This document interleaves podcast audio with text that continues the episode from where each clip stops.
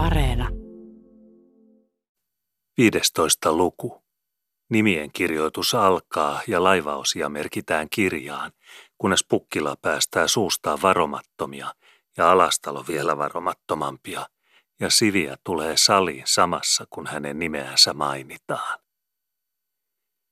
Parkin peruskirja oli nyt siis avoimiltaan arkkipaperilevuisena Langholman edessä pöydällä, silmälasit sovitetut hänen peritylle isä Eframin nenälleen ja hanhen sulka koeteltuna ja koholla, valmiina hänen kädessään, vaikka vielä mustetolppoon kastamatta. Allekirjoittaneet retarit ja rehelliset laivan varustajat, kaikki Kustavin pitäjästä, Turun ja Porin maaherran lääniä – sitovat ja kirjoittavat tämän paperin voimalla ja nimensä merkitsemällä, itsensä varojensa vakuudella ja osamääränsä väellä vastaamaan ja kruunun myntissä tai rahaksi arvioiduissa luonnon suorituksissa selvittämään kaikki ne menot, kulungit ja rahalliset ulosmaksut, jotka avoimen yhtiön vallalla ja vastuulla rakentamamme yhteinen parkkialus täysrikisenä tarvitsee kölipuulta taklinkeihin asti, purjevalmiina lästirekisteriin merkityksi tullakseen.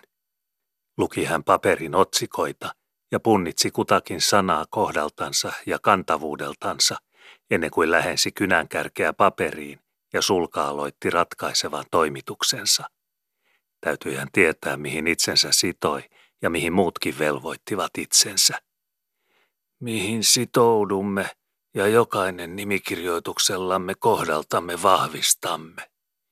Luki hän vielä juhlallisen ja laveammin käsialavedoin kirjoitetun loppusanan, ennen kuin käsi lähti liikkeelle ja ensimmäinen allekirjoitus syntyi paperille.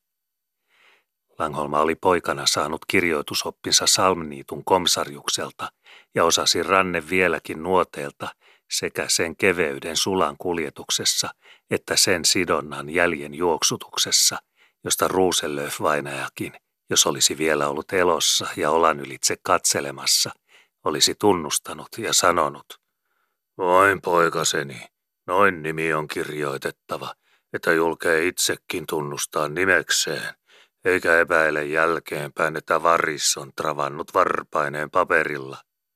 Ajattele aina, poika, kun pännää kuljetat ja nimesi kirjoitat, että taivaan portilla Pietari joskus ennen avaimen viljelemistä saattaisi kysyä papereitasi ja kytätä käsialaa ja lukea Eframin färmiksi ja lypyrtin rosvoksi ja merihaaskaksi ja lähettää sinut kuumempaan kestikievariin. Puhdas nytkin syntyi nimen jälki paperille.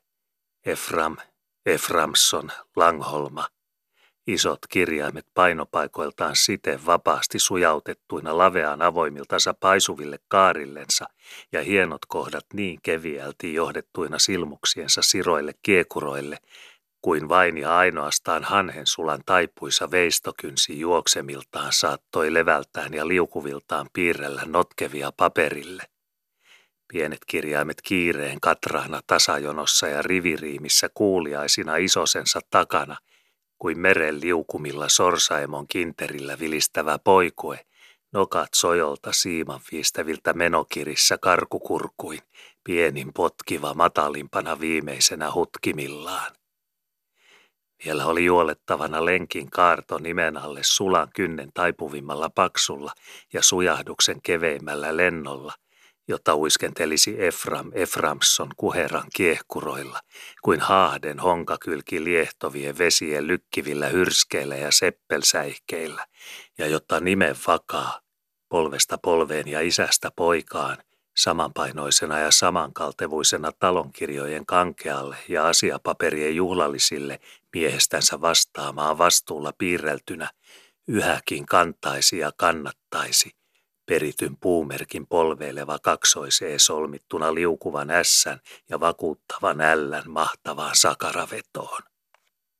Taitotyö oli viety loppuun, nimikirjoitus muhkeana paperilla, ylvästi ylimpänä siinä pilarissa, jonka muut nimikirjoitukset kohta olivat rakentavat, mikä taidokkaammin, mikä tökerömmin, tärkeän asiakirjan alaosiltaan vielä vitivalkoiselle lehdelle. Tarvittiin enää vain vaatimattomasti kirjoitettuna, vaikka painavana lisänä, yksi kahdeksatta, suluissa yksi kautta kahdeksan, osaa parkkilaivasta, ja Langholma sai sovittaa hanhen sulan takaisin pitimilleen, koota silmälasit nenältään, sulkea ne koteloonsa ja palata toimensa suorittaneena miehenä takaisin keinutuolilleen kiikuttelemaan. Alastalokaan, joka oli seisonut vieressä ja katsellut, ei nyt pakissut sanaakaan, sillä toimitus oli vakava, vaan istui kohta tuolille, kun se Langholman jättämiltä oli tyhjänä, ja luki istuviltaan vielä kerran Langholman nimikirjoituksen, ennen kuin itse torkotti käteensä kynän varren. Kelpasi sitä katsella, ja oma uskokin vahvistui. Paperi oli komeampi kuin seisoviltaan oli arvannutkaan. Langholman Eframit ovat laveata lajia, ja isosta on liikkuminen, kun he liikkeelle lähtevät. Leuka leuan tanassa ja askel anturana, mutta selkäkin suoran pidoilla ja varsi kirkkohankinoissa. Mikä sankkakan sanastellessa varvastramppia tanterilla, kun priimas kävelee ketaratahdissa julkisena edeltä, ja mikä temppu miesseurakunnassakaan nimen pyöräyttäminen paperille, kun laisto on avattu ja kylän sakari olkaväältä viikatevirstalla selkäheilumilla, parkin kirja präntin alla ja Langholma Langholman Eframina ylimpänä paperilla. Jos se hullu mies olisi, joka ei syhyvällä kynällä ja hypäten näille jalaksille ja kuomureen kannaksille niminensä loikkaisi. Alastalo oli niin hyryillänsä ja hyvän mielen poikimilla, että pelkän tyytyväisyytensä kostoksi ja kiitokseksi haki santasirottimen hopeatelineen toisesta tolppoputkasta ja kylvi kuivetta tuoreille kynänjäljille, jottei vahingoltakaan kukaan tuhrisi ja turmelisi jaloa kirjoitusta ja silmänruokaa. Itse ei Alastalo merkillisemmästi kirjoittanut nimeänsä. Ensinnäkään hän ei ollut tottunut hanensulan viljelemiseen. Hän ei ollut saanutkaan kirjoitusoppiaan Salmniitun komsarjukselta, vaan Kaaskeri Lundströmiltä.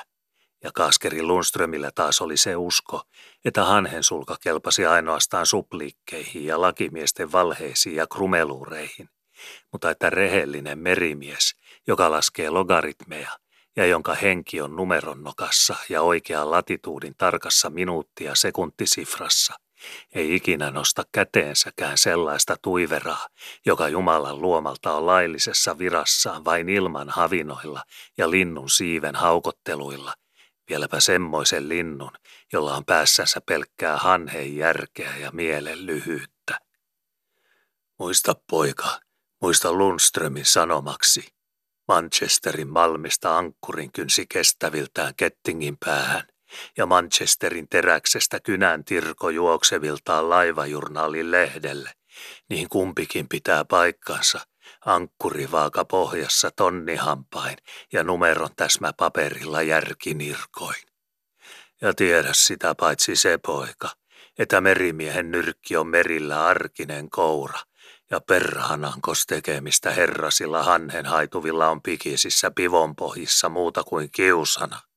Raitis kynän varsi kuivan kaljusta puusta näppien välissä, niin käsiala jurnaalissa pysyy selvänä ja puustaavi meriprotestissa kantapäillänsä, vaikka oma pää humisisi missä sumuissa ja höyryissä, ja omat ketarat horjuisivat ikään kuin olisi tienselkä tynnyrin hulikkona nurillansa anturainalla kierimässä. Petihän alastalo nytkin suupieliensä nauruun, kun sattui näissäkin juhlallisissa ja totisen paikoissa mieleen Lundströmkin ja hänen opetuksensa Kaaskerin Malakiaksen tuvassa. Mutta oli hän muutenkin myöhemmin huomannut ja meklarien kanssa svenskatessaan kokenut, että Lundströmin sanoissa oli totta ja että piukemmin kirjoitti kontrahtinsa, kun oli kynänkärjessäkin terästä ja piti kyynärpäänsä laventelematta koossa nimensä pränttäämisen ajan. Komeus nimen lenkissä voi maksaa riksejä, jos pääkin kynän mukana liukastuu ison vedoille ja suuren kaarille. Ja huolimatta näistäkin viisaussyistä, jotka vaikuttivat, että alastalo ainakin ja kaikissa tapauksissa kirjoitti nimensä raittiisti ja hihan suun suhahteluitta, Oli alastalolla tällä erällä päänsä pajassa niin monenlaista rautaa ajatuksen alasimella, ettei olisi muhkeuksiin kerjennytkään, vaikka olisi piloiksensa ja parkkikirjan kunniaksi kerran päästänytkin kätensä löysille ja liirumeille. Kenen esimerkiksi pyytäisi itsensä jälkeen istumaan tuolille ja kirjoittamaan nimensä papereihin oman nimensä jälkeen. Härkäniemi tietystikin olisi nyt vuorossa – mutta mitä ajattelisi siitä Krookla? Ja koska on pukkilan pahus päästettävä veräjästä? Enokkiakin on kruusattava ja Lahdenperän nokka säilytettävä sileän nypyillä. Härkäniemelle nyt voi vilauttaa silmää ja hän ymmärtää ja jää piippunsa taakse. Mutta Krooklalla ovat konstinsa nokassaan, vaikka hän enempää kirjoittaisikaan kuin visun yhden kolmaskymmenes toisen osan. Ja pukkilankidan taas tukkii mieluummin ennemmin kuin myöhemmin. Teräskynän varren siis alastalo vain nosti telineen vaajapitimiltä ja kirjoitti nimensä muissa ajatuksissa parkkipaperiin Langholman nimen alle, niin kuin muuhunkin mihin arkin liuskaan, ja hivahduksenkaan tavallisiltaan paksentamatta edes sitä kaulaa, jonka kynä tottumiltaan veti nimen alle kirjoituksen vahvistukseksi. Herman Matson kahdeksas osa, suluissa yksi kautta kahdeksan, seisoi nyhteristi ja kylmiltänsä luettavana paperilla, kun kynä oli suorittanut tehtävänsä ja vain lyhyt tauko kirjoittamisen jälkeen ja silmäin pieni viivähtys nimen kohdalla paperilla ennen kuin varsi palautettiin paikalleen telineen vaajalla, osoittivat, että toimitus tiettiin ja tunnettiin vakavaksi teoksi, missä ajatukset muuten askaroivatkaan. Selvintä kaiketi sittenkin oli jättää tällä kertaa vielä muut odottamaan vuoroansa ja käskeä lähimmältänsä pöydän viereen vain Eenokki kirjoittamaan nimensä, koska tämä muutenkin jo paikaltansa näki paperille ja kurkisteli sohvan päästä sen verran kuin kurkun saranat viitsivät kääntyä ja silmää malttoi hellittää rakkaasta, vaikka sammuneesta piipunnysästä hammasrivin piteillä. Ja koska kukaan kohonestikaan ei sentään Eenokkia kaiketikkaan kadehtisi, ja siitä tuntisi nenänpäätään kamfiilatuksi enempää kuin kohennetuksikaan, kirjoittiko Karjamaan nimensä paperille ennen häntä vai jälkeen, vai kävelikö härkäpari ajotiellä edeltä, niin kauan että itse ohitse pääsi astumaan.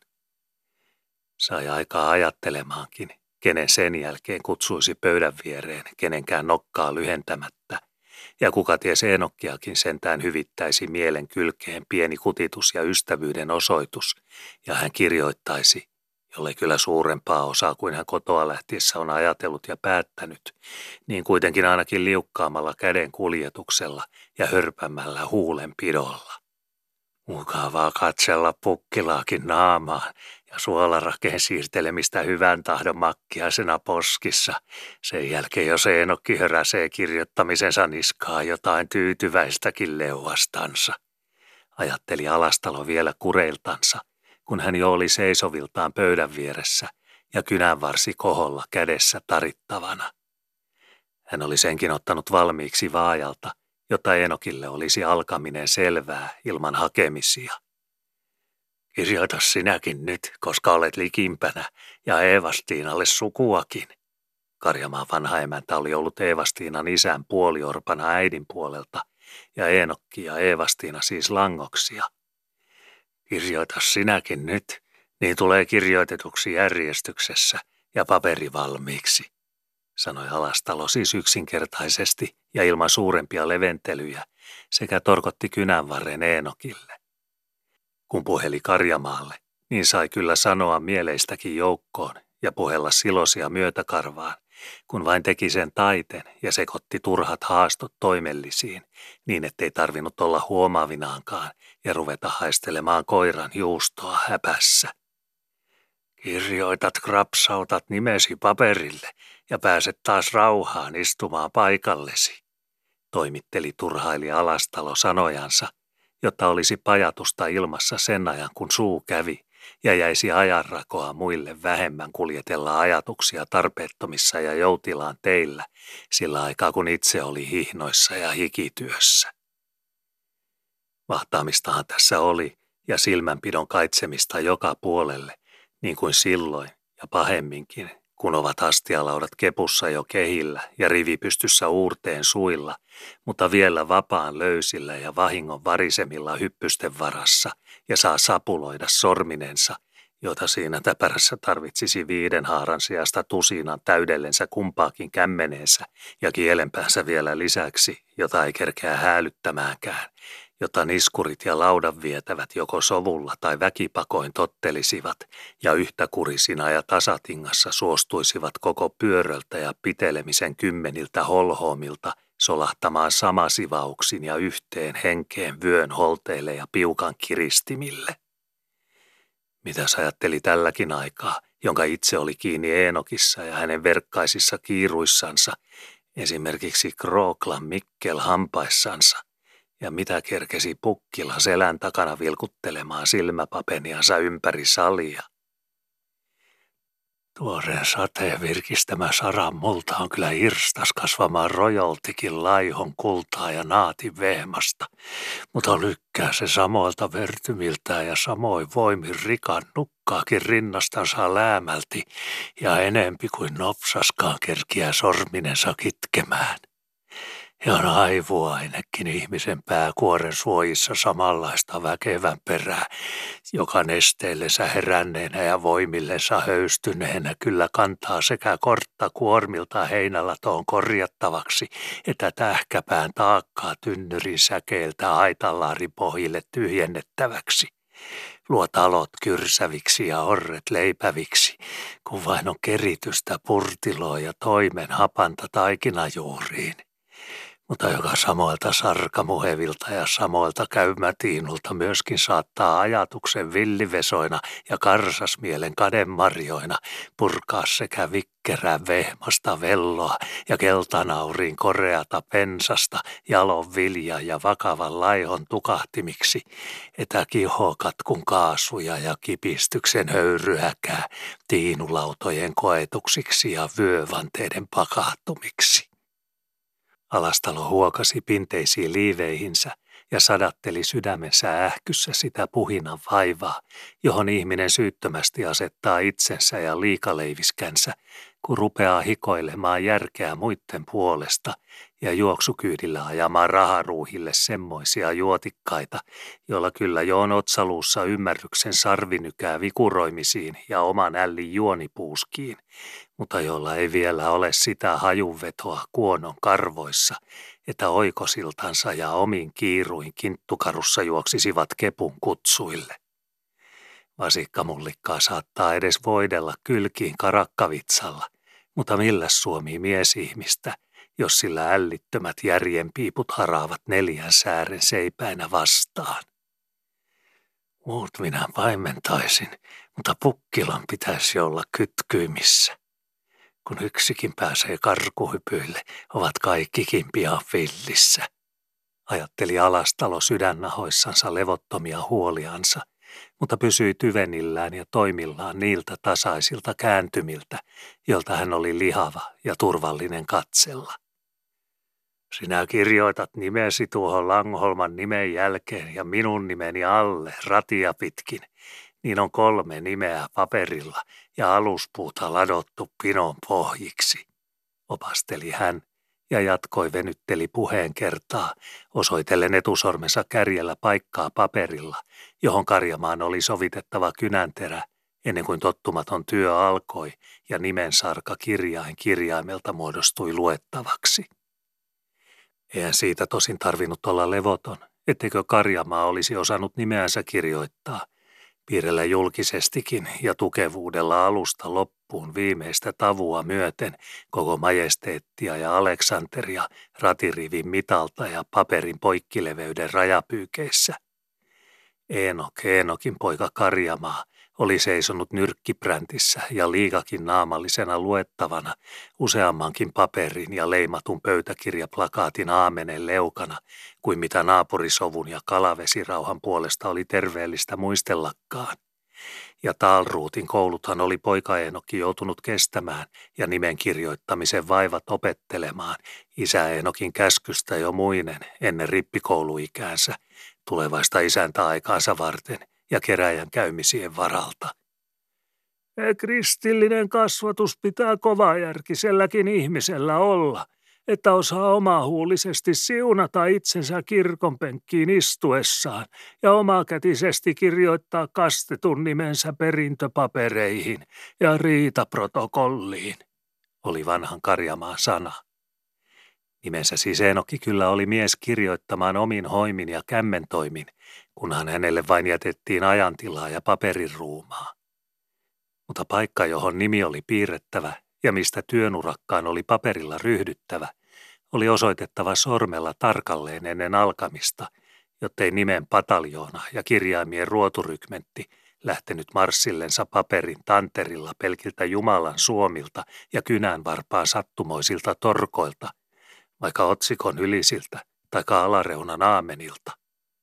Ja koska alastalo oli visseissä muotoasioissa turhamainen ja näön nirso – ja peräti epäkernaasti soi parkkikirjansa linjattuja pihakartanoita ja pitokuistin puhtaita taattiedustoja turmeltavan sikinsokisilla pyräkänhypyillä ja röhkämajuurin kärsäkuoppauksilla, niin piti hän pitkämielisesti ja kärsivällisyyden voimalla etusormensa päätä piukasti painettuna ja hievattamattomana sillä paikalla paperilehden kirjoittamatonta pintaa, josta Eenokin turvallisesti voi päästää työn vaon päähän. Kunhan tämä esivalmistuksissaan vain oli kerjennyt niin pitkälle, että piippu oli siirretty tieltä ja kiusaamasta hampaista taskuun, kynänvarsi sovitettu puupideltävältään tanakasti kouraan, peukalon ja etusormen näppiin, ja huulten, nyt piipun riisumisen jälkeen vapaa ja joutilas hörppä, järjestetty siihen muikuun ja kouruun, että sitä voi tarpeenmukaisesti ja juoksevasti edeltä venytellä ja väännellä – malliksi niille kiskomille, joita kunkin kirjaimen vaiva ja erillinen vedontaito vaati, jotta piirto syntyi kädenkuljetukselta ja muodostui paperille niin kuin Talruut oli opettanut ja niin kuin nimenkirjoituksen lailliseen täydellisyyteen kuului. Pitkämielisesti ja kärsivällisyyden voimalla, sanottiin, torkotti alastalo pöydän vieressä ja etusormensa kynsikärjellä parkin kirjassa sitä paikkaa, jolta Eenokin oli aloitettava kirjoittamisensa paperilla, sen jälkeen kun valmistukset olivat lopussa ja kynänvarvas mieskouran pitimillä lähtöselkeä saranselän vakolaistolle. Ja kärsivällisyyttä ja pitkämielisyyden piimää kysyttiinkin todelta ja totisesti miehen mielen saranapaikoilta ja tahdonniskan taipeilta, kun selänpinnassa koko ajan syhyi ja kutitti tieto, että – Käännynkö ja pääsen näistä pahan hengen pujetuksista ja pikilangan sapuloimisista niin, niin kuin varkaan työstä ja jäniksen loikalta sieppaa silmäni pukkilan parhaissa peleissä sen puoleni ja takapeilini suojissa, jolta en näe. Ja tuskinpa olikin paperi alkanut rapista Eenokin kynän karhimilla – ja neljännes tunnin työ päässyt lähtötravilleen ja sille härkätrampille, joka ei enää vahtaamisia tarvinnut eikä niistä parantunutkaan, niin kääntyi alastalo livakasti ja nopeammin kuin olisi hänen kylkiruumiistansa uskonut pöydän tuhtaimilta muuhun saliin ja partaseuraan. Oikein hän oli arvannut ja pahoja aavistellut. Pukkila juuri siellä oli saivarkylvöillä ja leuan huiskutuksilla koskas nutifää juomaruuhen partailla ja hiiri murujen herkuilla, ellei sillä tingalla, kun sarvike ahmi apilaissa ja katti lautasen rieskoilla. Siinä seisoi pahan kurki ketarillansa pystyssä sohvan edessä kuin humalavarras luodetuulessa – Lehtiriepujen sijasta parran sojo ja liepeitten liehu tuiverilla ja riukuseipään huiskimilla, nakoi avokämmentä pujonyrkillä tihdin tuuman päässä Lahdenperän rehellisistä kasvorohtimista ja läpyttelevistä lautamiessilmistä ja sätisi pahemmin kuin kymmenen harakkaa saman papukavejan kahisemilla syysvainioilla. Ääntä kyllä oltiin kätkevinään kämmenen taaksekin, kun hinnolta kerjettiin ja nyrkin läiskyttelemisiltä ja huitomisilta huomattiin ja huudettiin torolta mataliakin karvojen juureen korvassa. Mutta kototalteen olisi itse kunkin pitänyt jättää kuulohaavinsa, jos oli tarkoitus, ettei kukaan kuulisi muu salissa kuin Lahdenperä. Hullu mies sinä olet, keitetty nauriin naatti ja paistettu västäräkin kinttu. Jos sinä olet järjetön, myyt metsäsi ja istut alastalon kelkkaan. Paras laivanrakennusmetsä koko pitäjässä. Paras sanon, paras, vaikka kieleni pyykissä pestäisiin. En minä omasta Vaarniemestäni puhele, sinun Vaarniemestäsi, Lahdenperän Vaarniemestä, sinun metsästäsi perhana minä puhelen, vaikka kiitänkin. Paras sanon, vaikka viimeisellä tuomiolla ja hirressä killuisin. Vuorimäntyä, puu tiivistä kuin pirun leukaluu ja kiljuva kirveen terä. Pantteripuita kuin syntihirsiä helvetin seinäkehissä. Pihkaa hikoisivat pikisistä kyljistänsä vielä viidenkymmenen vuoden likoamisen jälkeenkin, vaikkeivät tervan hajuakaan saisi niskaansa muuta kuin kapteeni tupakkasylistä hänen ruuman mojautellessaan. Ja salkopiiraan notkomaissa ja hyötypaikoissa. Mittaa varren venymillä niiltä syltävirstoilta, että varistakin alkaa laiskottaa jo puolimatkassa lento, ja äijä rupeaa kyttäilemään niskan kangoilta ylös harmaan rungoille.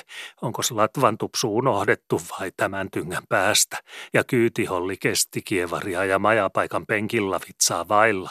Koskee istuinhuminoita jo kuulu, ja havuhamina tarjoaa vaakkumasiaa varpaavilla heilumillaan ja norkosvastojen taipumilla. Tunne minä Vaarniemen metsän. Pihka haisee sieraimissani ja järki hioo kirvesterää. Kolme prikiä, komeata prikiä, siitä metsästä rakentaisi Lahden perä. Kolme, jumaliste. Pukkilan karasi into tukkaan. Hän kuumeni omista sanoistansa ja puhui jo laveammallekin. Unohti Lahden peränkin ja puhui koko salille. Oli tulta ja valkealta körteiltänsä ja puhui kelle hyvänsä. Kolme komeata prikiä, kolme komeata prikiä pitäjään, hoki hän ja levitteli käsiänsä. Härkänientä vakuutettiin, hän oli lähimpänä, vaikka toinen silmälauta ummessa. Langholmaa vakuutettiin, hän istui keinutuolilla ja oli tärkein, vaikka vaikein.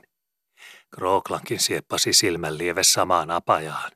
Tikut mahtuvat nuotan perään siinä kuin kalatkin, ja ne tulevat rannalle potkimatta.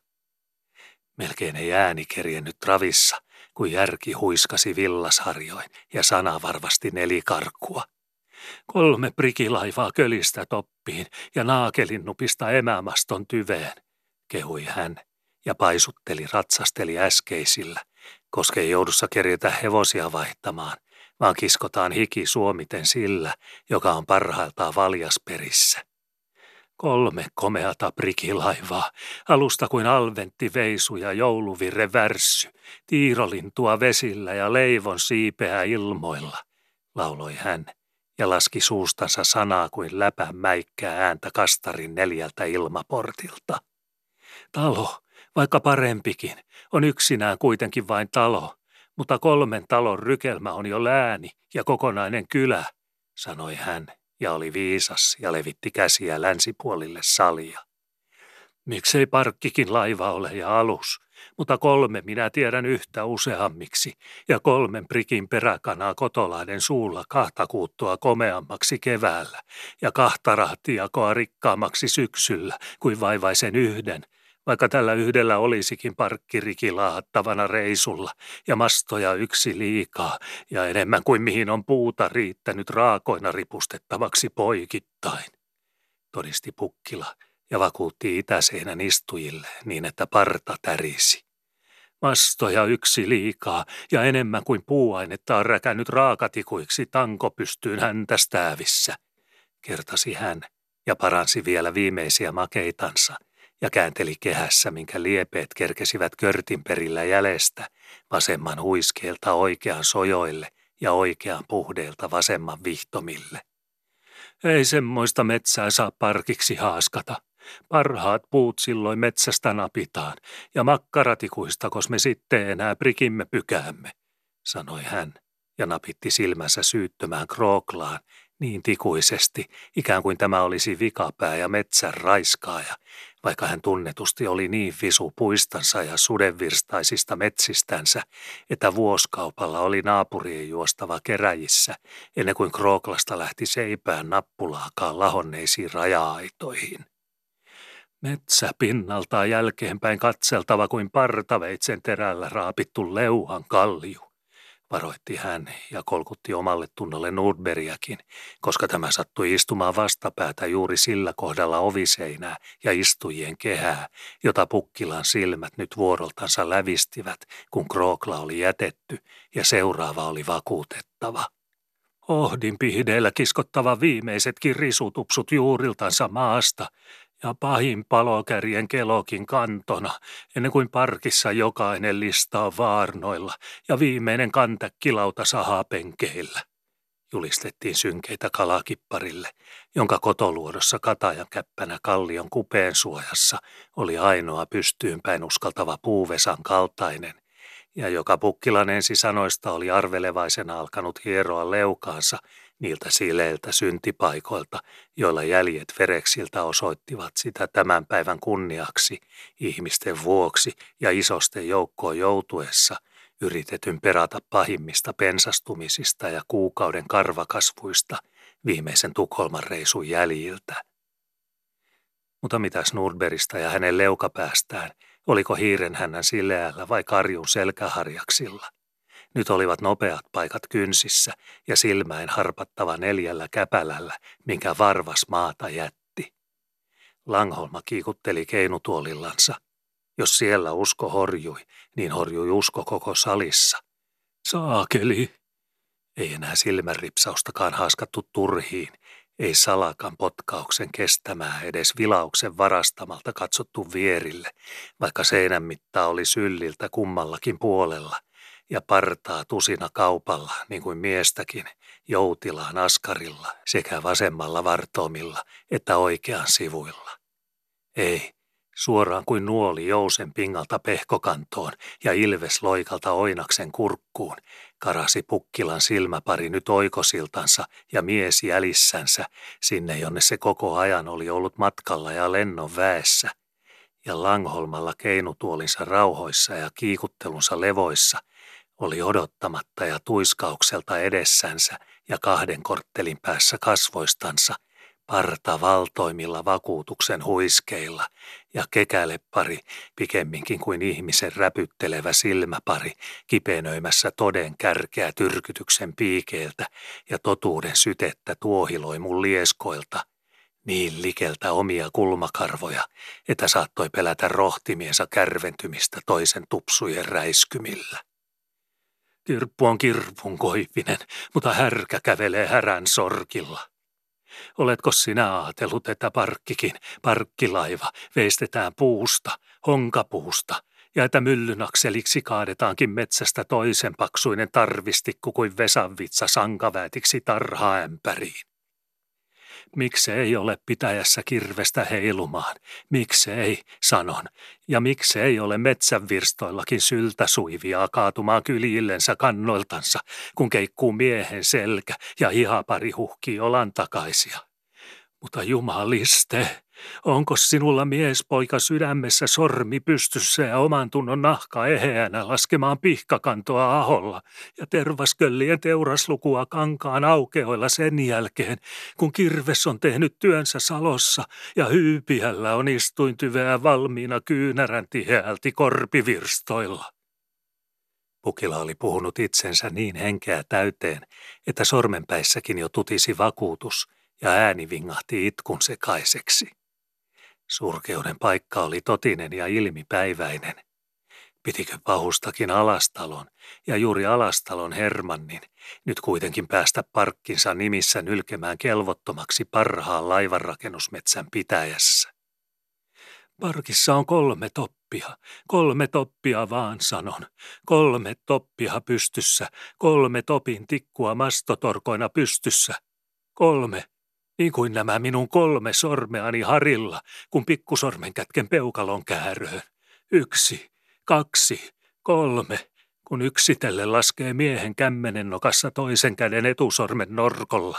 Yksi, kaksi, kolme, luki Pukkila uuden varmemman kerran ja näppäsi laskemalta asian silmäselväksi kohokätensä kolmeen sojotettuun sormikärkeen.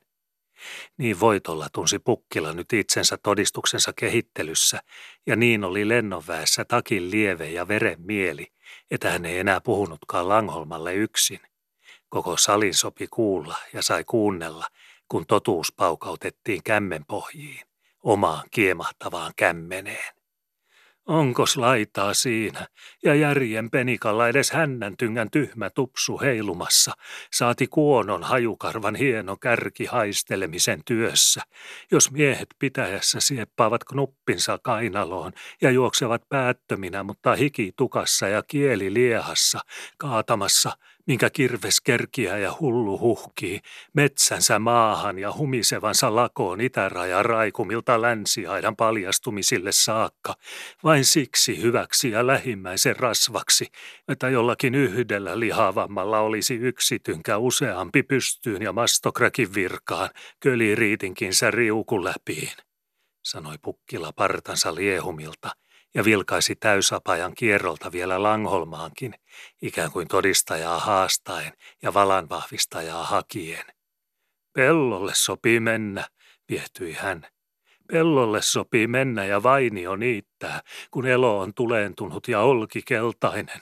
Ja katras sopii keritä, kun lauma on villainen ja karitsat karvassa – mutta metsä ei olekaan peltosarka, joka tänä vuonna kylvettynä tulavuonna niitetään, eikä honkahirsikko seinäsankkana salokankaalla villannukkaa oinaslampaan kylkikupeella, joka kevätnäljillä liuskittuna jo suvilaitumilla rehoittaa tihuvillaan taaskin vaan on honkalaiho ja metsäkamaran havukarva semmoista niittolaistoa ja keritsimen ruokaa, jonka pojanpoika on kajoamattomana perinyt isän isänsä taattoukolta, ja joka pystyssä ja säästettynä tasalatvoiltansa takaa talon rikkaaksi ja suvun vauraaksi, vielä perijän pojanpojankin kehtolapsen tulevina isäntäpäivinä mutta joka kaadettuna ja maahan raiskattuna vain jättää kantoa lahoamaan paljalle nummelle, ellei ehkä jo ennätä kasvaa sitä vesaa seipääksi, jonka tuhlaaja taittaa tueksensa tielle,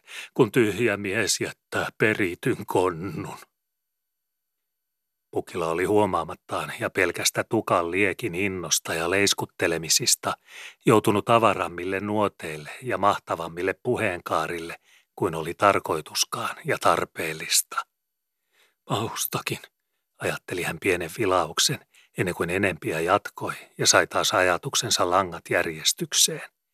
Langholmakin, mitä luuleekaan itsestään, istuu leukoinensa semmoisena maakreivinä keinutuolilla, että täytyy totisuuden vuoksi ja fasuunan tähden itsekin puhdata sanojansa yli väkensä ja nakata järjen siimaa niin pitkille lenkeille, että livahtaa piuvissa nilkoiltaan ja tuntuvat kintut kapeilta omissa uskonketarissa. Harmitteli hän tosissaan ja muisteli, mitä saakelia hänen oikeastaan oli pitänyt sanoa ennen kuin eksyi ja läksi liirumeille ja Langholman järjenjalasten kannoille. Mitäs sanoinkaan, kun jaarittelin, korjasi hän siis itseänsä, kun kerkesi ajatuksensa häntiin ja sali taas oli seurakuntana. Pihtihohtiminkos nyt siis metsiin mennään pitäjässä, jota alastalolle nypittäisiin nyhtäimiltä vaikka sammalruoho mätäspaikoilta parkin aineeksi, ellei puun purtavaa riitä kirveen terälle. Pukkilan silmät olivat jo hakeneet Lahden peräänkin, noukineet sohvalta sen, jolle vielä oli annettava täräys ja armonisku sydämenpistoksi. Jumaliste, Ilveksen kynsinensä minä ennen päästä valloilleen lammastarhaani ja nahan nylkiäksi pihattooni teuraspäivänä, kuin Hermannin virkaisen ja parkkivarvin miehen kirves kainalossa metsäni veräjästä puun kylkiä kolkuttamaan ja salkohirsien juurille. Pukila oli oravana taaskin Lahden perän edessä ja rehellisen lautamiesnaaman silmäräpsymillä. Ota kova hinta, kova hinta metsästäsi, jos hullu olet ja sen myyt. Ei kalikkaa kahvipannun kiehuttimiksi Vaarniemestä noukita, sinun Vaarniemestäsi, sen jälkeen kun viimeinen tikku on veistetty vaarnanaulaksi ja alastalo puhisee parkin kapteenina sinun lankuillasi. Kova hinta, kova hinta sanon, vaikka naapuri olen ja metsä mittavampaa toisella puolella aitaa, minun puolellani. Pukkila Vaarniemessä mittavampaa sanon, koska tosi on eikä asiasta pääse, vaikken riitelemään rupea ja turhia jahna. Kova hinta sanon, jos hullu olet sanon ja myyt sanon, metsäsi alastalon Hermannille. Pukila puhui ja kertasi sanojansa, koska kieli suun karsinassa on järjen hyrräämillä kuin orava häkissä lyhtynsä kierimällä. Sitä ei karussa katsota, minkä nappula varvas sieppaa, kunhan vain käpälä kerkiää kiiruu jäljillä, kynsi kapsaa pyörivän kiepat ja kehävin hiiloikan kiihtämillä. Hinta niin, että itse istuallesi tärähdät, jos kintuillasi seisot kuin luvun laukaiset, sanoi hän ja oli koko mies vartensa syllältä ja ylituumilta, polvikeinan kimmasta selänpiirtoa myöten hartioiden viskoon ja käsivarren huiskimilta peukalojen paukutukseen saakka, jousipotkoa ja saamarin sinkaa, pukkilaa ja pentelettä vielä silmien tuiskaltakin ja kulmakarvojen tuhattulimmaiselta satikutilta. Istu peräpuolillesi ja manttaalillesi ennen kuin sanot, jotta olet tykevä kun pamautat neuvoi hän vielä ja jatkoi viisua, mutta nyt jo vaisummalla äänellä ja laskevin uskon harjoin, sillä silmä oli kesken kiemauksen vahingolta varastanut sivulle, pelkiltä heikkouksiltaan vilkunut pöytään päin ja alastaloa kohden. Paustakin, että tuli katsotuksi. Noin leveäkös Matson todella oli muhkeolta puoliltansa, kun hänellä on etupieli käännettynä manööverissä niin, että näkee sen suoraan ja täysiltä ryntäältä vastapäätänsä. Pukila oli ensihämässä vähän hätkähtänyt, oikein närkästynyt. Oliko semmoinen laillensa ja isännän nenäistä, että kesken kirjoituksia ja toimituksia jättää Eenokin ominhoiminsa pöydän viereen ja nimen riittaamisiin ja alkaa itse mönstäröidä ympärillensä salissa ja koota kahteen suureen korvahaaviinsa – mitä vieraat ja naapurit uskossa ja luottamuksessa juttelevat keskenänsä ja neuvottelevat asioista. Suututti, mutta sydäntä alkoi syödä epäuskon matokin ja povitaskun kohdilla karvastella sisuksissa. Julkinen mies Herman on vatsapuoliltansa ja jokaisen sanani pahus on korjannut korvalehtiinsä. Tunnusti Pukkila väistämättömän totuuden ja nieli hetken kestämän kurkussansa kuin rautaa. Ja parkkinsa raato saa pystyyn, vaikka kieleni kiekuisi keruubina ja parroiltani vuotaisi kaanaan hunaja. Kaivoi hän totuuden kairaa syvemmälle tuntoonsa. Työllä silmä palasi Lahden peräänkin vielä takaisin. Mies soovalla kuin ravittu sammakko ojan partaalla tyytyviänsä kurnuttelemassa tai kuin tiineen täysi taikina tiinu tuvan nurkassa kyltää paksultansa purkumassa toron suilta. Potkase ruissäkkiä tyllerön tyvikylkeen tai kinkunkin paliikkiön killuvaa leiviskään ja odota, että silava visertäisi ja leipäaine kumisisi nälkärummun viroissa ja kitupitäjän kanttorina ja tunge epäilyksen tikkua ja viisauden keritystä sen miehen otsakoppaan ja ajatusten mätiin, jonka pää koko kamariltaan jo on ennaltansa niin pakillansa toivon tyhmyyttä kuin kaalinkerä lehden kuheraa, ja niin sullomiltaan uskon yksinkertaisuutta ja odotuksen suurusta kuin täytetty makkara purtilon peruja. Harmitteli hän ja karsasteli jo Lahden perän viitteestä omaa itseänsäkin ja turhia vaivojansa ja kielipuheen hukkaa haaskoa. Silmän vaisu siirtyi happaimiltansa muihinkin ja tarkasteli epämaulla vuoronsa jälkeen kutakin Gideonia ja totista Israeliittaa tuolillansa salin seinävarsien pituudelta. Siivoina tällä erällä joka pukki ja syntisäkki, kuin pellavajalalliset kuivumillansa aidan riukuvarsien roikkumilla. Nuudberinkin naama, kalakipparin paatunut syntitaulu, nyt hurskas kuin altis antura nahka latuskaisiltansa vasaran peittoomilla suutarin polvilaudalla, kun parkittu mies laupiana istuu tuolinsa etupienoilla. Taemmas ja Tanakammin ei vuovaa sovittaa itseänsä istumaan isosten joukossa ja suurten saleissa silakkasumpparin karahtääreissä kulkeva mies. Istuu keviänä ja puolin painoinensa tuolinsa etupienoilla ja odottaa lakki kourassa vuoroa, koska nikataan ja alastalo antaa merkin ja saa laskea lakin kädestänsä laattialle, yskäistä kurkun poroista puhtaaksi ja lähteä siivosti astelemaan permannolla ja kävelemään pöydän vierille pännänpiteille ja kuljetuksille. Entäs pukspröyti Krooklan kasvorikin etupiikissä?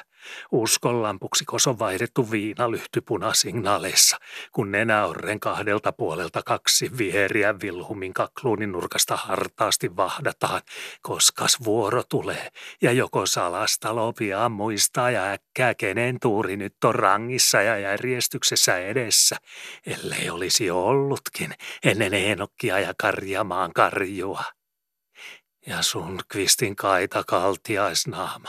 Se hyppysellinen räkännyt kasvopuolta mies paralle, että nirkoille tosi mahtuu nenäluun harja, kun se on teräväksi piiluttu syrjiltä ja ohueksi orsipiipuilta. Mutta silmät ovat jo armosta paikoillansa taulussa ja poskipään kantit ihmeeltä mukana riitingeissä. Kapteenin pitää olla vaan ja silmät vartailla mahtavampien varppeilla, vaikka pikkuinen onkin, taskuköyhä ja mies vaarassa milloin hyvänsä tipahtaa korvinensa tärkkikauluksensa taattiupiin.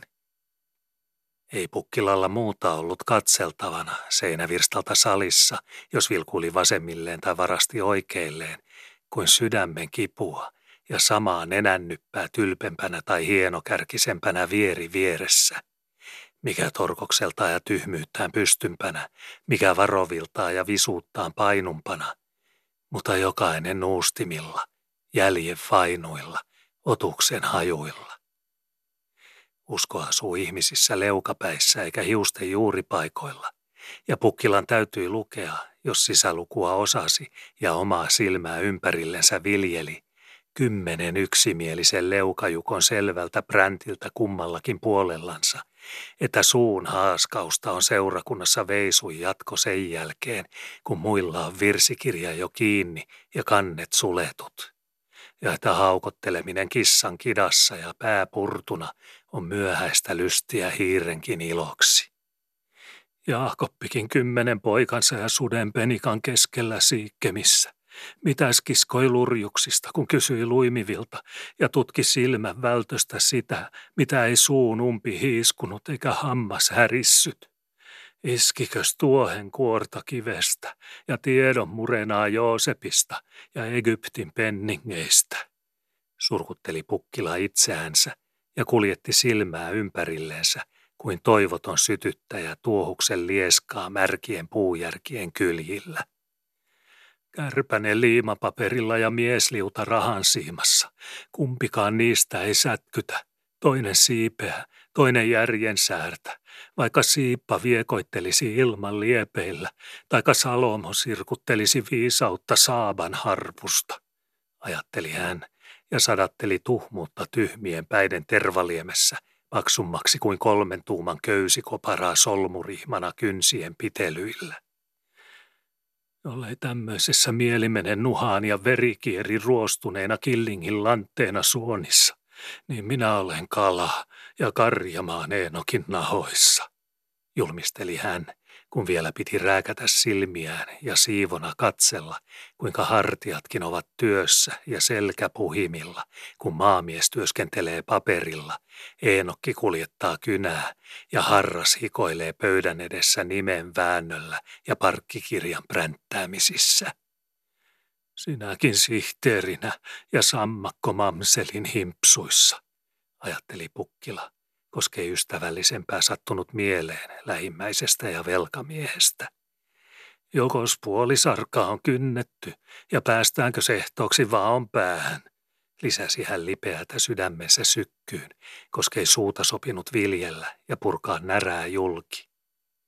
Saisi alastalo opettaa retarinsa kirjoittamaan nimensä edes säällisessä viikossa, jottei muiden tarvitse odottaa vuoroansa salissa kuin perunannaatit korjoansa kuukausipalkalla laiskan talon aidalla. Muisteli hän makeoilla vielä alastaloakin, ennen kuin sydän nyt lopullisestikin oli kypsä ja silmä viimeinkin loikalta taas siellä, jonne se kaarilta oli ollut kulkemassa. Alastaloon nyt katsottiinkin. Katseltiin piruuttaankin paksun vatsan ylitse pahusta päin klaseja, vaikka ensieinen vielä hillittiinkin suuta ennen kuin räiskähti ja pidäteltiin mieltä kuolattimista ja ohjasperien väellä, ennen kuin musta päästettiin tielle kaapa pyyhkimään ja kulkuslänget huiskeille. Parkin riitinkääkös parantelemaan sinä olet Eenokin pöydän viereen tilannut, koska päivätaksia kestää niin, että tulee tuolivähtiä katsellessa surku miehen housun takapuolien puolesta. Kysyttiin siis aluksi sopunuotin ohjaksissa ja ystävyyden hurskaalla käärmeen kielellä. Mutta tähän katkesivatkin pidättelyn hihnat ja järki lähti kahdelle parille, minkä harjakarvat niskassa pysyivät.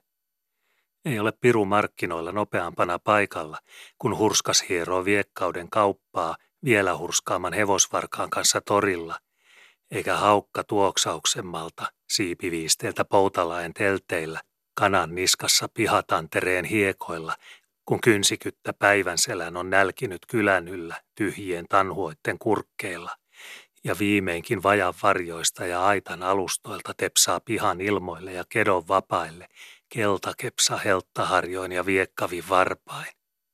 Ei piru viekkaampana eikä haukka havimpana kuin nyt pukkila kipenöitsevänä alastalon edessä sydämen purkuparran turjumilla ja sanan huoho hengen puuskumilla.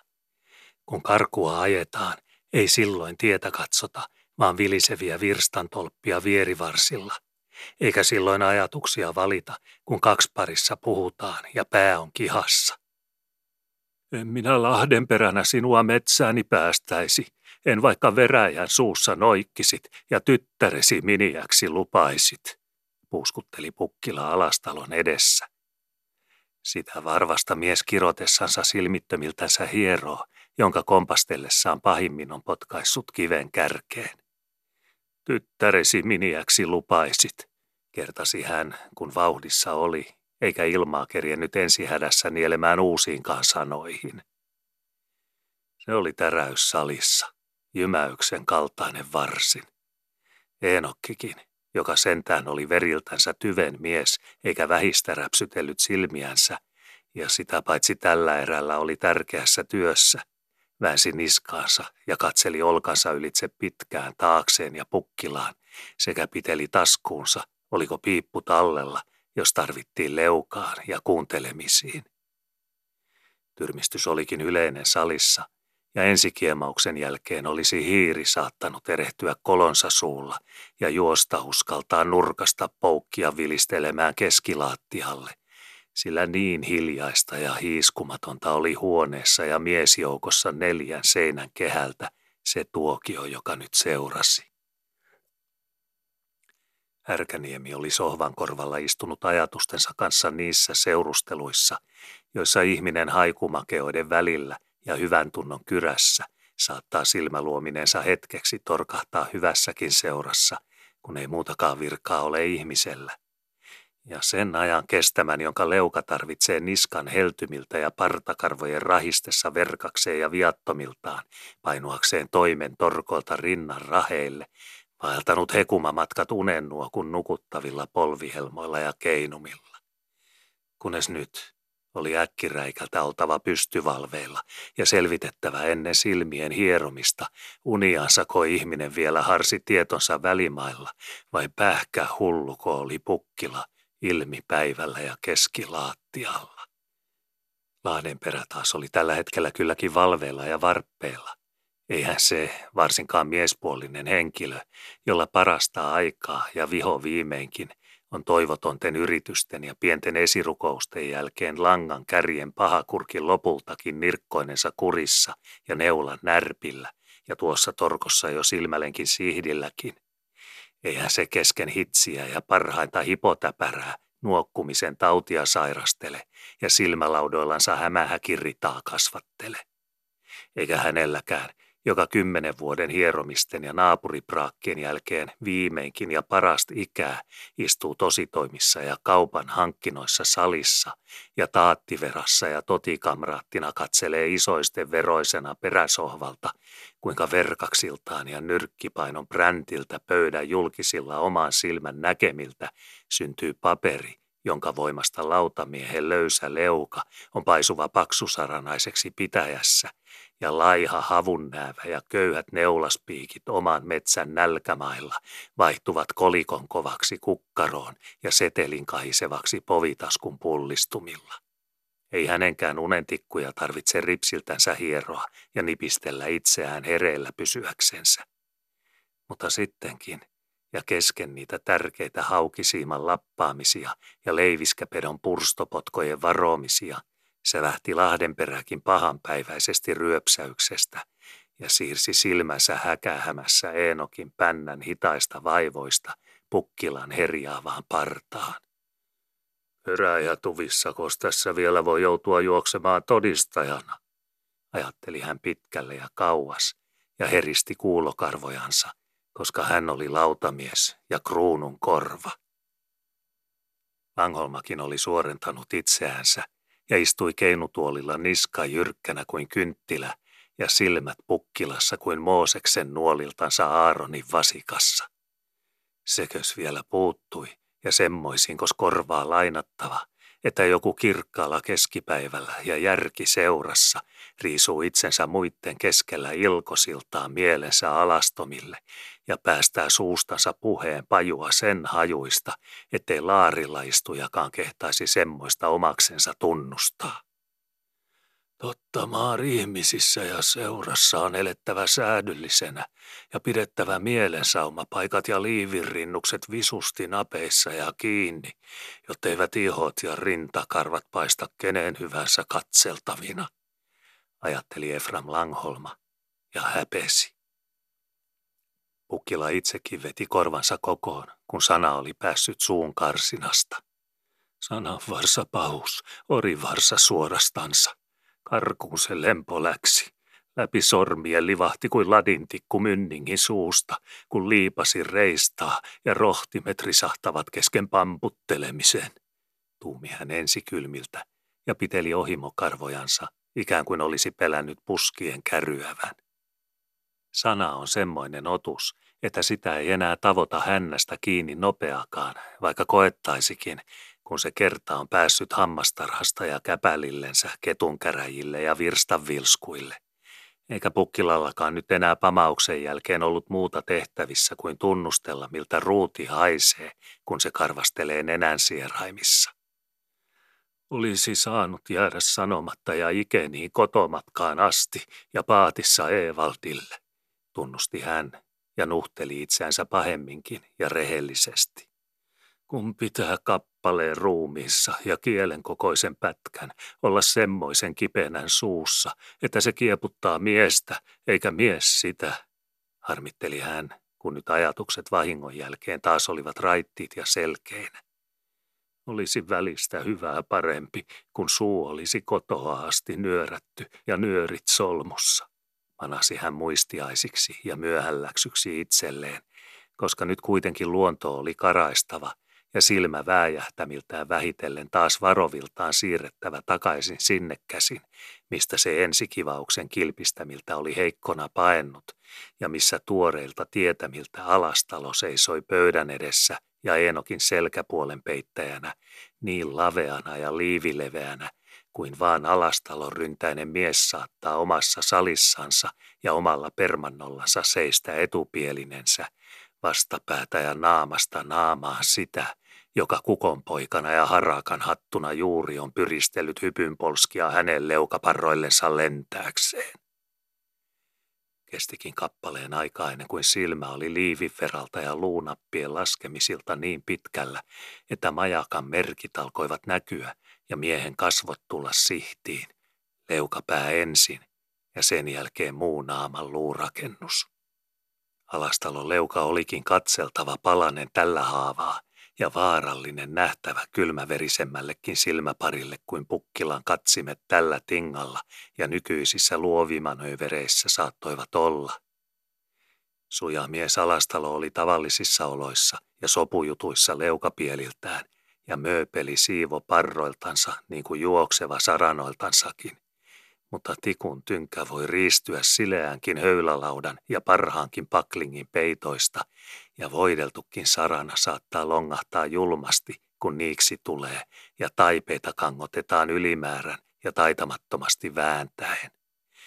Ja nyt oli alastalon alaleuka lykätty sen hivenen verran ja tuuman kymmeneksen tavallisia sijojansa ulommaksi, että ei tarvinnut olla mikään tuulenhaistelija ja ilmanennustaja, eikä myöskään kopeloida nenälaseja taskustaan, lukeakseen julki bräntiltä ja ymmärtääkseen hahmon longalta, että mies oli julmistunut ja leukalihakset työssä, kuin olisi kivi jyrättävä jauhoiksi poskihampaitten välissä.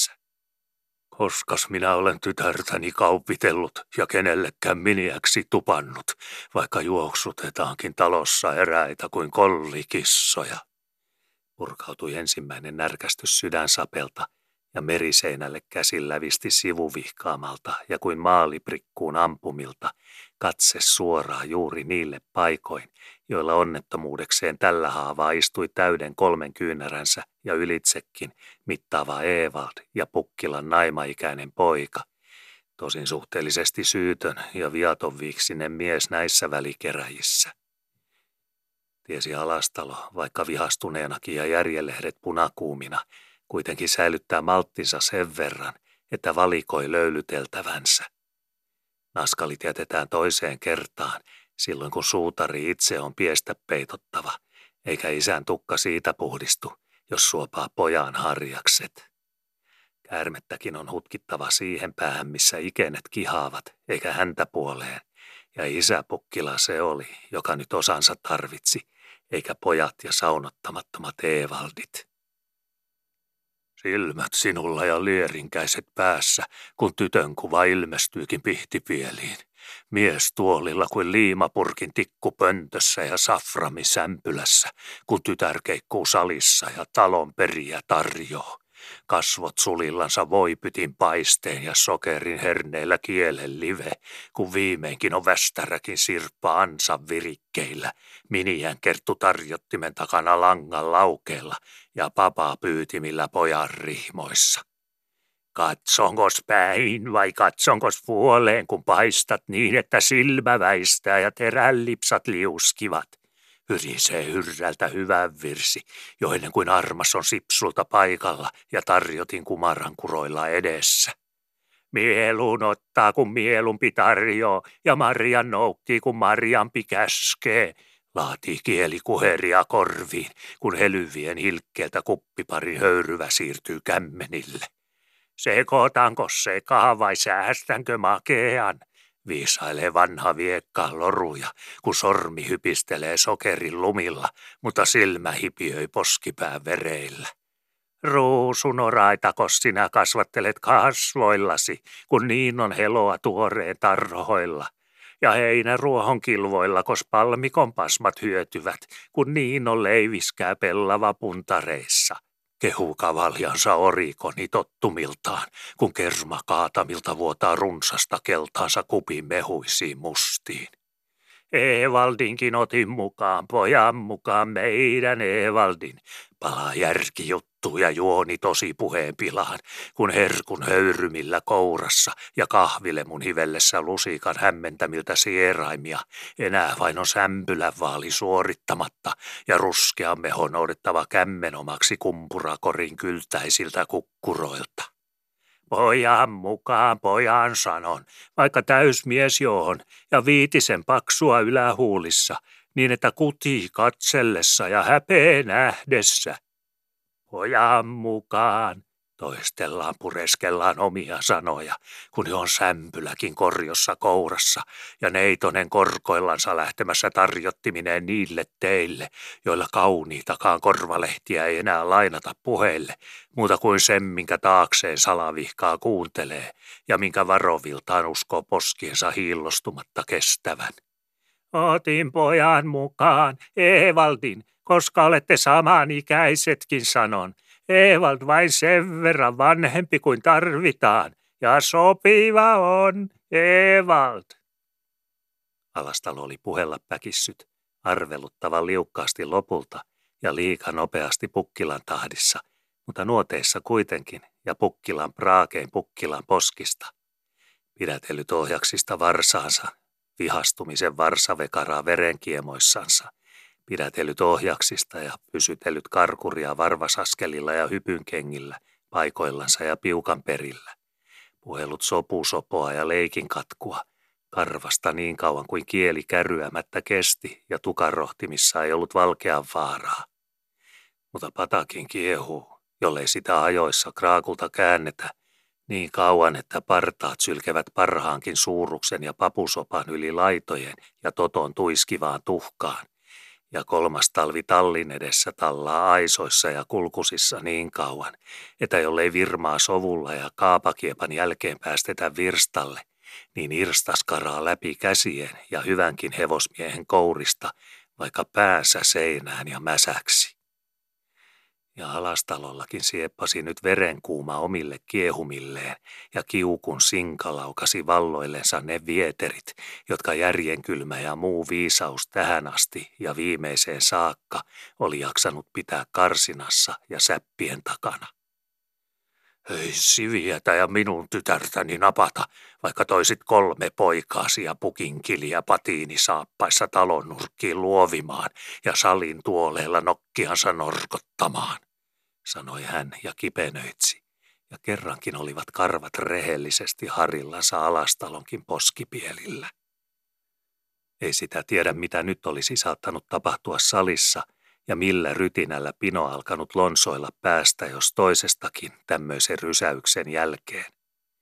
Pukkila esimerkiksi paikalla vinkannut etusormensa knääkillä pojallensa ja kaksi tropissa marssinut sanan sanomatta salista niin, että puhti olisi trompuissa humissut ja sarana valitellut ovessa, kun tammimaalattu oli paukahtanut lähtiöiden takana kiinni ja lujasti.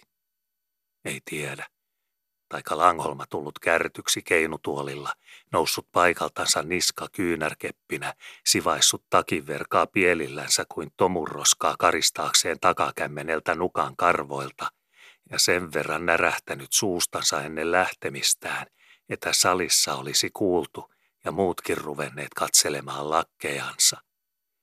Arkkiastioista neuvottelemassa minä luulin istuttavan koolla mutta koska tästä syntyvätkin naimakauppojen hierojaiset ja puoli pitäjästä muutenkin on kuulemassa, niin ei minua enää tarvita todistajain lisäksi. Hyvästi. Mitä hyvänsä olisi siis nyt saattanut jyrähtää, sillä ruutia oli piipun sisuksissa ladintikun sulloomilta todellakin touppi kaupalla ja tunkemilta, ja valkeata oli käsitelty varomattomasti mynningin suilla.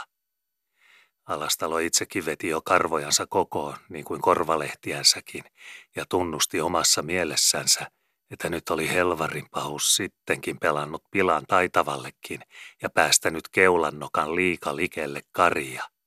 Ja että nyt ei hurskaallakaan enää ollut aikaa kiroomisiin, vaan kuunneltava vain laupiasti kuinka köli kolisee ennen kuin romo tärähtää ja vuoren kylki kivisenä lankkulaudan murtumilla sanoo ruuman sisäpuolilla jyrkän aamenensa pitemmille navigatsuuneille.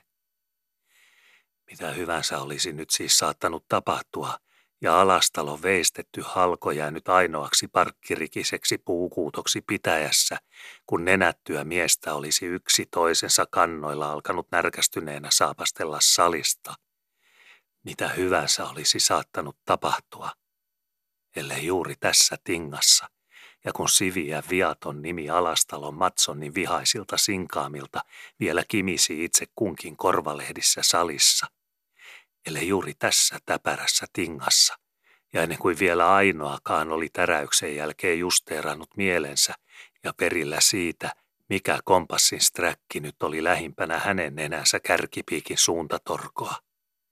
Ellei juuri tässä tärkeässä täpärässä tupakamarin ovi taaskin olisi kiepsahtanut auki ja samainen siviä, ilmi eläviltä ja pulmusen tietämättömänä, seisonut kynnyksellä ja pihtipielien välissä, uusi totivesikannu kuumiltansa käsissä ja kyyhkyläisenä miesten keskellä ja setien joukossa. Mitäs toimelias tyttö ja talon tytär, jolla oli rehellinen asia ja selvä matka, totipöytä viisteeltä salin vastakkaisella seinällä ja tuvassa juoksun hoput kiiruinensa vartoomassa. Mitäs toimelias tytär olisi pitkiä ovessa seisoskellut ja kynnykseltä salin asioita vahtaillut. Ja niinpä olikin siviä hamehumissa ja kannu kiidossa jo puolivälissä ja keskilaattialla salia, ennen kuin hän huomasi ympärillänsä merkillistä. Ja nopeassa päässänsä oli perillä, että kaikki vaikenivat tuoleillansa, jok ikinen yksimielisesti kuin muuri istuivat hiiskumattomina ja äänen pukahtamattomina paikoillansa kuin pölköset pakkasaidalla, vaikka totiprikka oli tunti sitten kannettu saliin ja puolentoista tusinan laseista, jotka hän itse oli laskenut ennen kuin tarjottimen nosti tuvan pöydältä, ei enää ainoakaan seisonut paikallansa ja käyttämättömänä prikalla.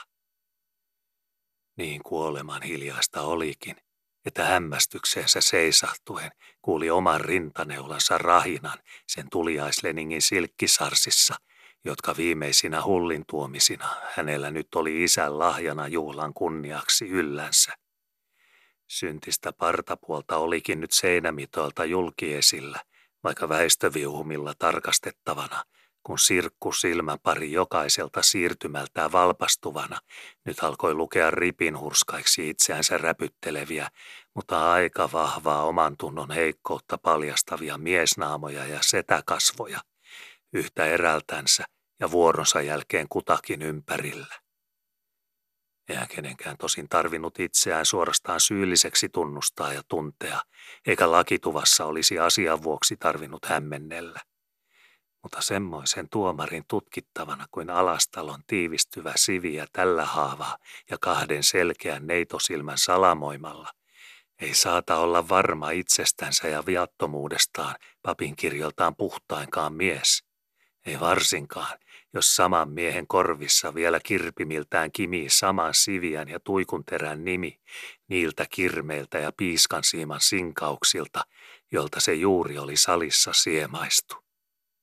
Ja hän tietää, jollei koko aatamillista itseänsä, niin ainakin korvalehtensä ihot semmoisiksi syntisiksi, joilla on osansa ja viaton vikansa hänen nimensä sopimattomasta kätkemisestä, jonka silmät nyt tutkaimina ja tutkinnon kynttilöinä leiskuivat ja leimuttelivat niin syyllistä kuin syytöntäkin, jos syytöntä oli tällä haavaa ja näissä kolttosissa ainoa takaan alastalon avarassa salissa.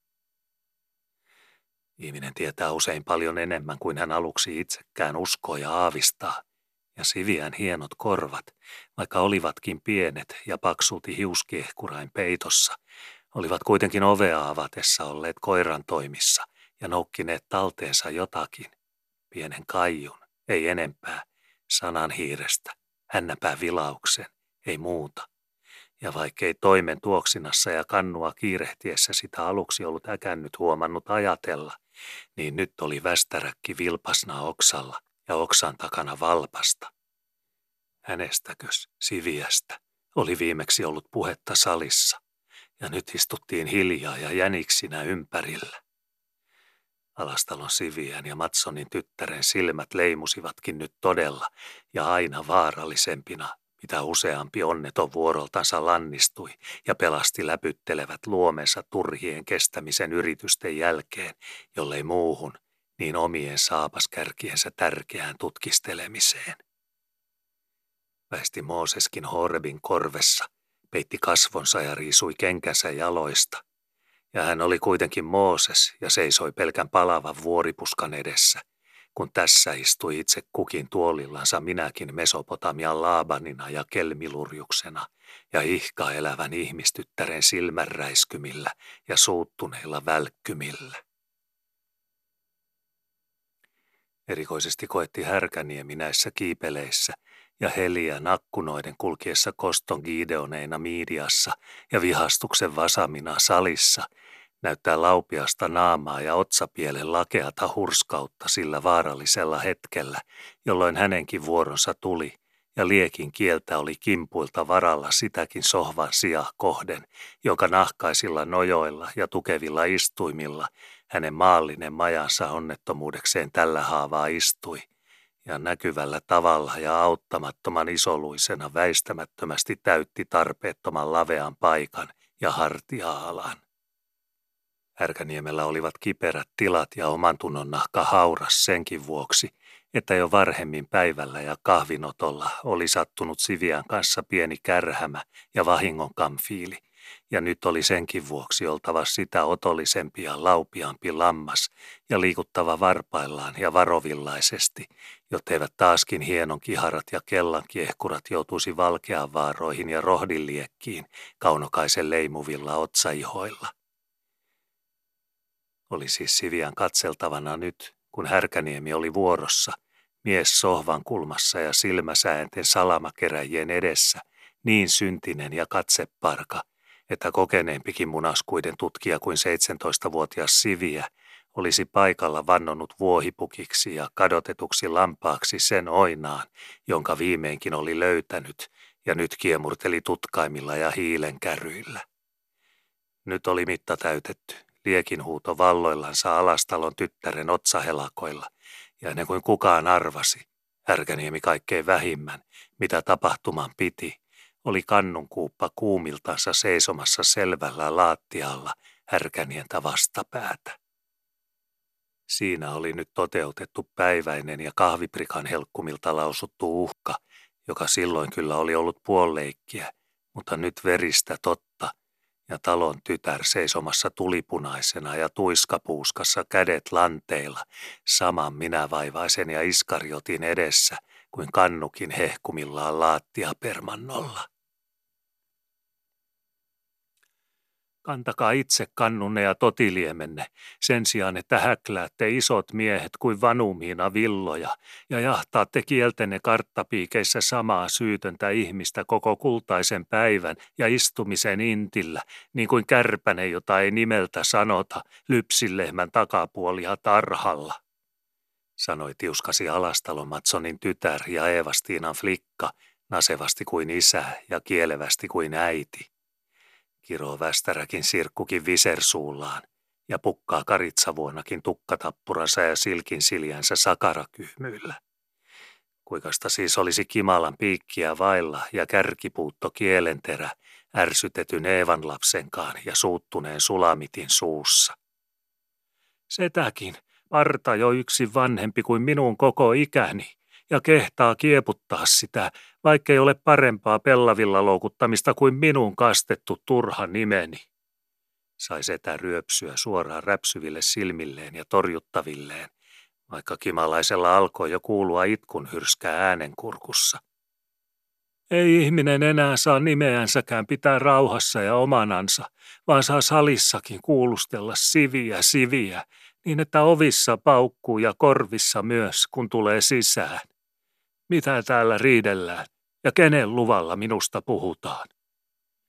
Tämä oli tuima kysymys, ja itkukin oli vielä siksi hetkeksi nielty kurkusta alas, ja naisen ja turvattoman neitokaisen luonto voitettu siksi silmänräpäykseksi, että muutkin ympärillä kuin yksi vaivainen härkäniemi saivat maistaa ja leimahduksilta kokea, miltä tuntuu, kun tilapäisesti melkein syyttänsä, vaikka muuten ehkä syntisenä otuksena – sai kestää tuomion vasamat 17-vuotiaiden puhtaiden silmäripsien välistä, jotka eivät tiedä armosta mitään silloin, kun on tosi paikka ja korvat hiiluvat.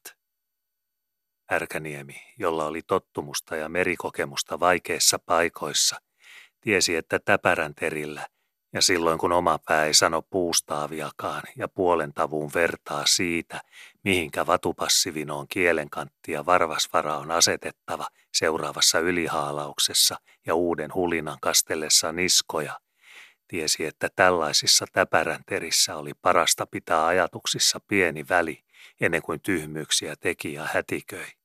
Sylkeä esimerkiksi ajankuluksi suunsa puhtaaksi, vaikka kämmenpohjiinsa ja hieraimille.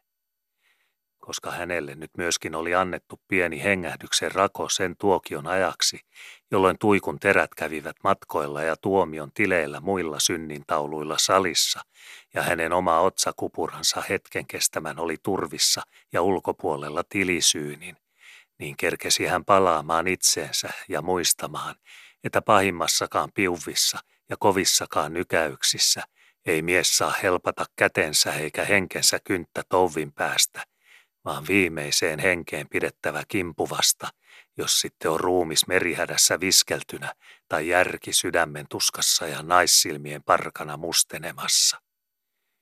Hän siis, Härkäniemi, päätteli nytkin, että parasta on pysyä tyvenenä ja odotella levollisesti ja odottelemisen ajan puhella, ellei parempaa mieleen tule. Likka-ihminen siviäkin kuitenkin sentää vain on ja tyttöastia, vaikka vihastunutkin, ja syystä suutuksissaan tukanmartoa myöten. Vahvisti hän ja karaisi uskoansa ja tällä hetkellä heikkotyvistä luontoansa järkisyillä ja ajan voittamiseksi, jotta sekä itse tuntisi itsensä ketarillansa tarpeeksi varmaanturaiseksi, että syljelläkin olisi aikaa herua nesteillensä suussa ennen tosijutun alkamista. Paloviinan tuima kaadetaan karskisti kurkkuun ja samaan tuikeaan tie ja yskimättä makoon.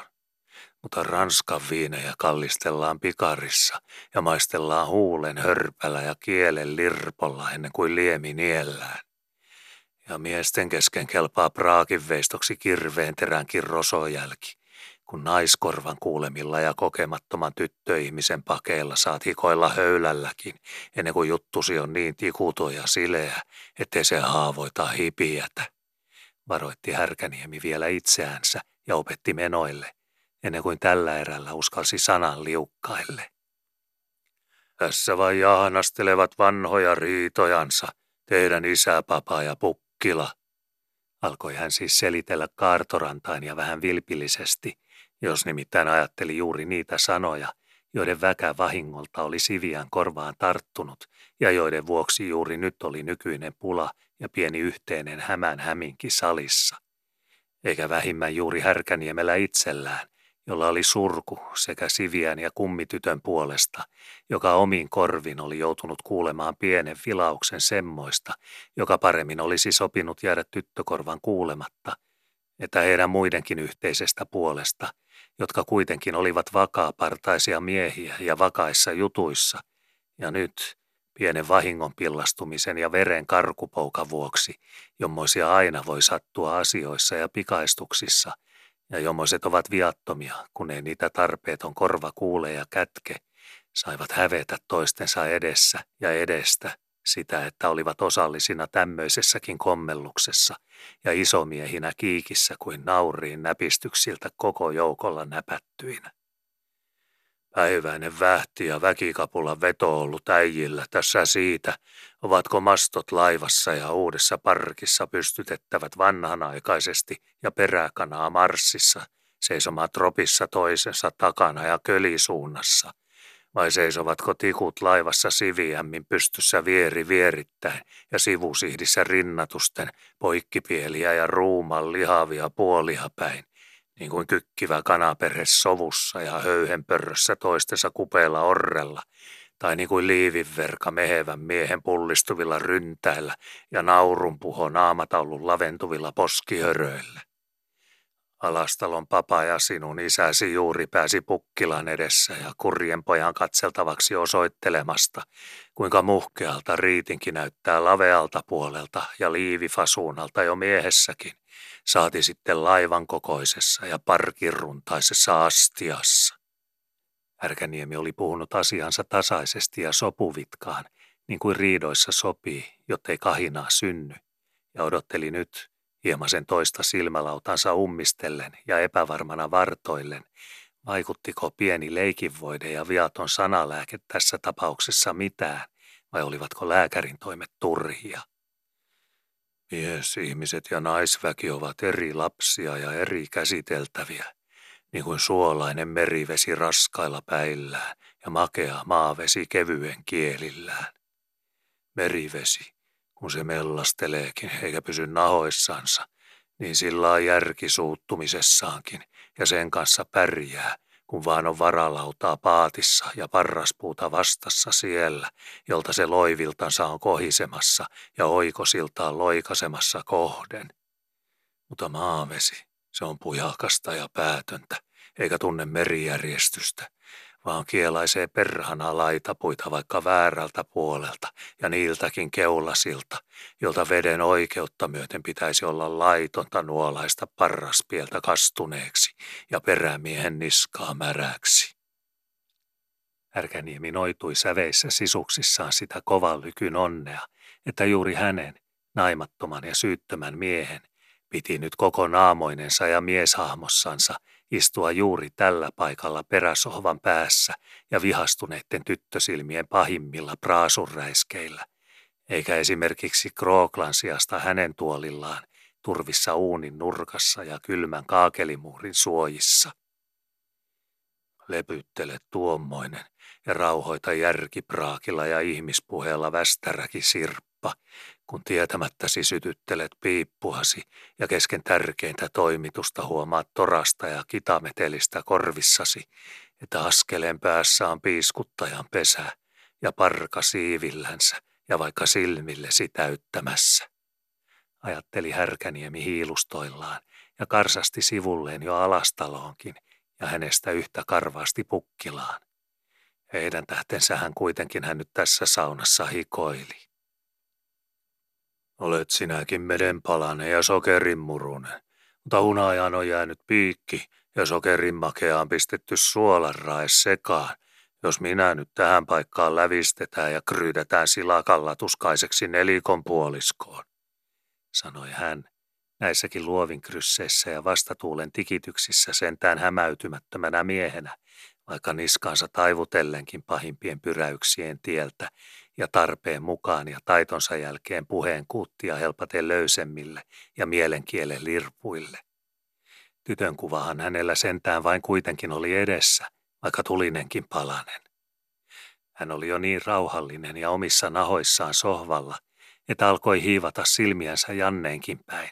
Janne Pilman niin meriseinällä ja huuliviiksineen, huomatakseen äkkäsikö tämä, että peipon piiskukin saattaa joskus tiuskia vihasesti ja että on viisainta vetää sormensa turviin, kun pieni nokka näppää, sillä luusta on sentään senkin piikin kärki, vaikka välistä visertääkin.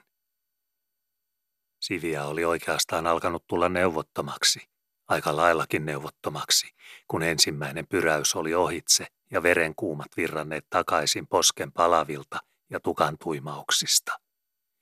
Eihän hän sentään ollut onneksi polkaissut laattiaan, niin kuin luonto olisi käskenyt ja jalanterä kutsunut, ja niin kuin varmasti olisi tapahtunutkin, jos Riita olisi sattunut tuvassa ja rauhan kanssa ja tyttöjen kesken. Mutta kannu seisoi kuumine totivesineen auttamattomasti permannolla ja julkisesti jokaisen näkyvillä, hänen vihapäissään härkäniemen sedän eteen patsastamanansa. Oi tyttöparkaa ja 17-vuotiaasta salissa ja pelkkien setien keskellä.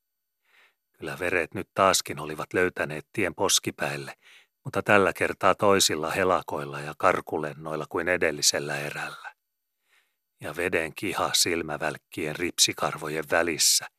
Kyllä sekin nyt oli herumassa helmenhelkkiänsä, uusista ja toisista lähteistä sinisten täyttimiksi, kuin äskeiset kesken suuttumusta kuivivat. Sillä nyt kastuivat nenänjuuretkin märjiksi, ja karpaloa kieri, minkä toisensa kintereillä kerkisi poskipäitten vereille pyörylöille.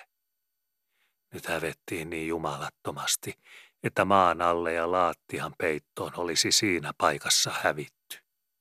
Kannuakaan, synnin kiperää ja pahan juurta, ei enää joudettu pelastamaan laattialta ja korjaamaan pöydälle. Kiitos kun sai itsensäkin laitetuksi näkyviltä ja tupakamarin oven taakseen kiinni, ennen kuin hyrski rintapoven täysiltä ja kaikki nauroivat. Siviä hän oli sentään vain 17-vuotias neitonen ja nuori tytön veri. Ei edes Janneen lainattu tällä erällä silmää, vaan koko sali, vanhat niin kuin nuoremmatkin, saivat jäädä ripille itse kukin omien ajatustensa kanssa, kukas tässä oli ja olikos yleensä joku syyllinen, kun nyt oli koko huone tyhjempi, tupakamarin ovi kiinni ja vesikannu totisena härkäniemen edessä laattialla.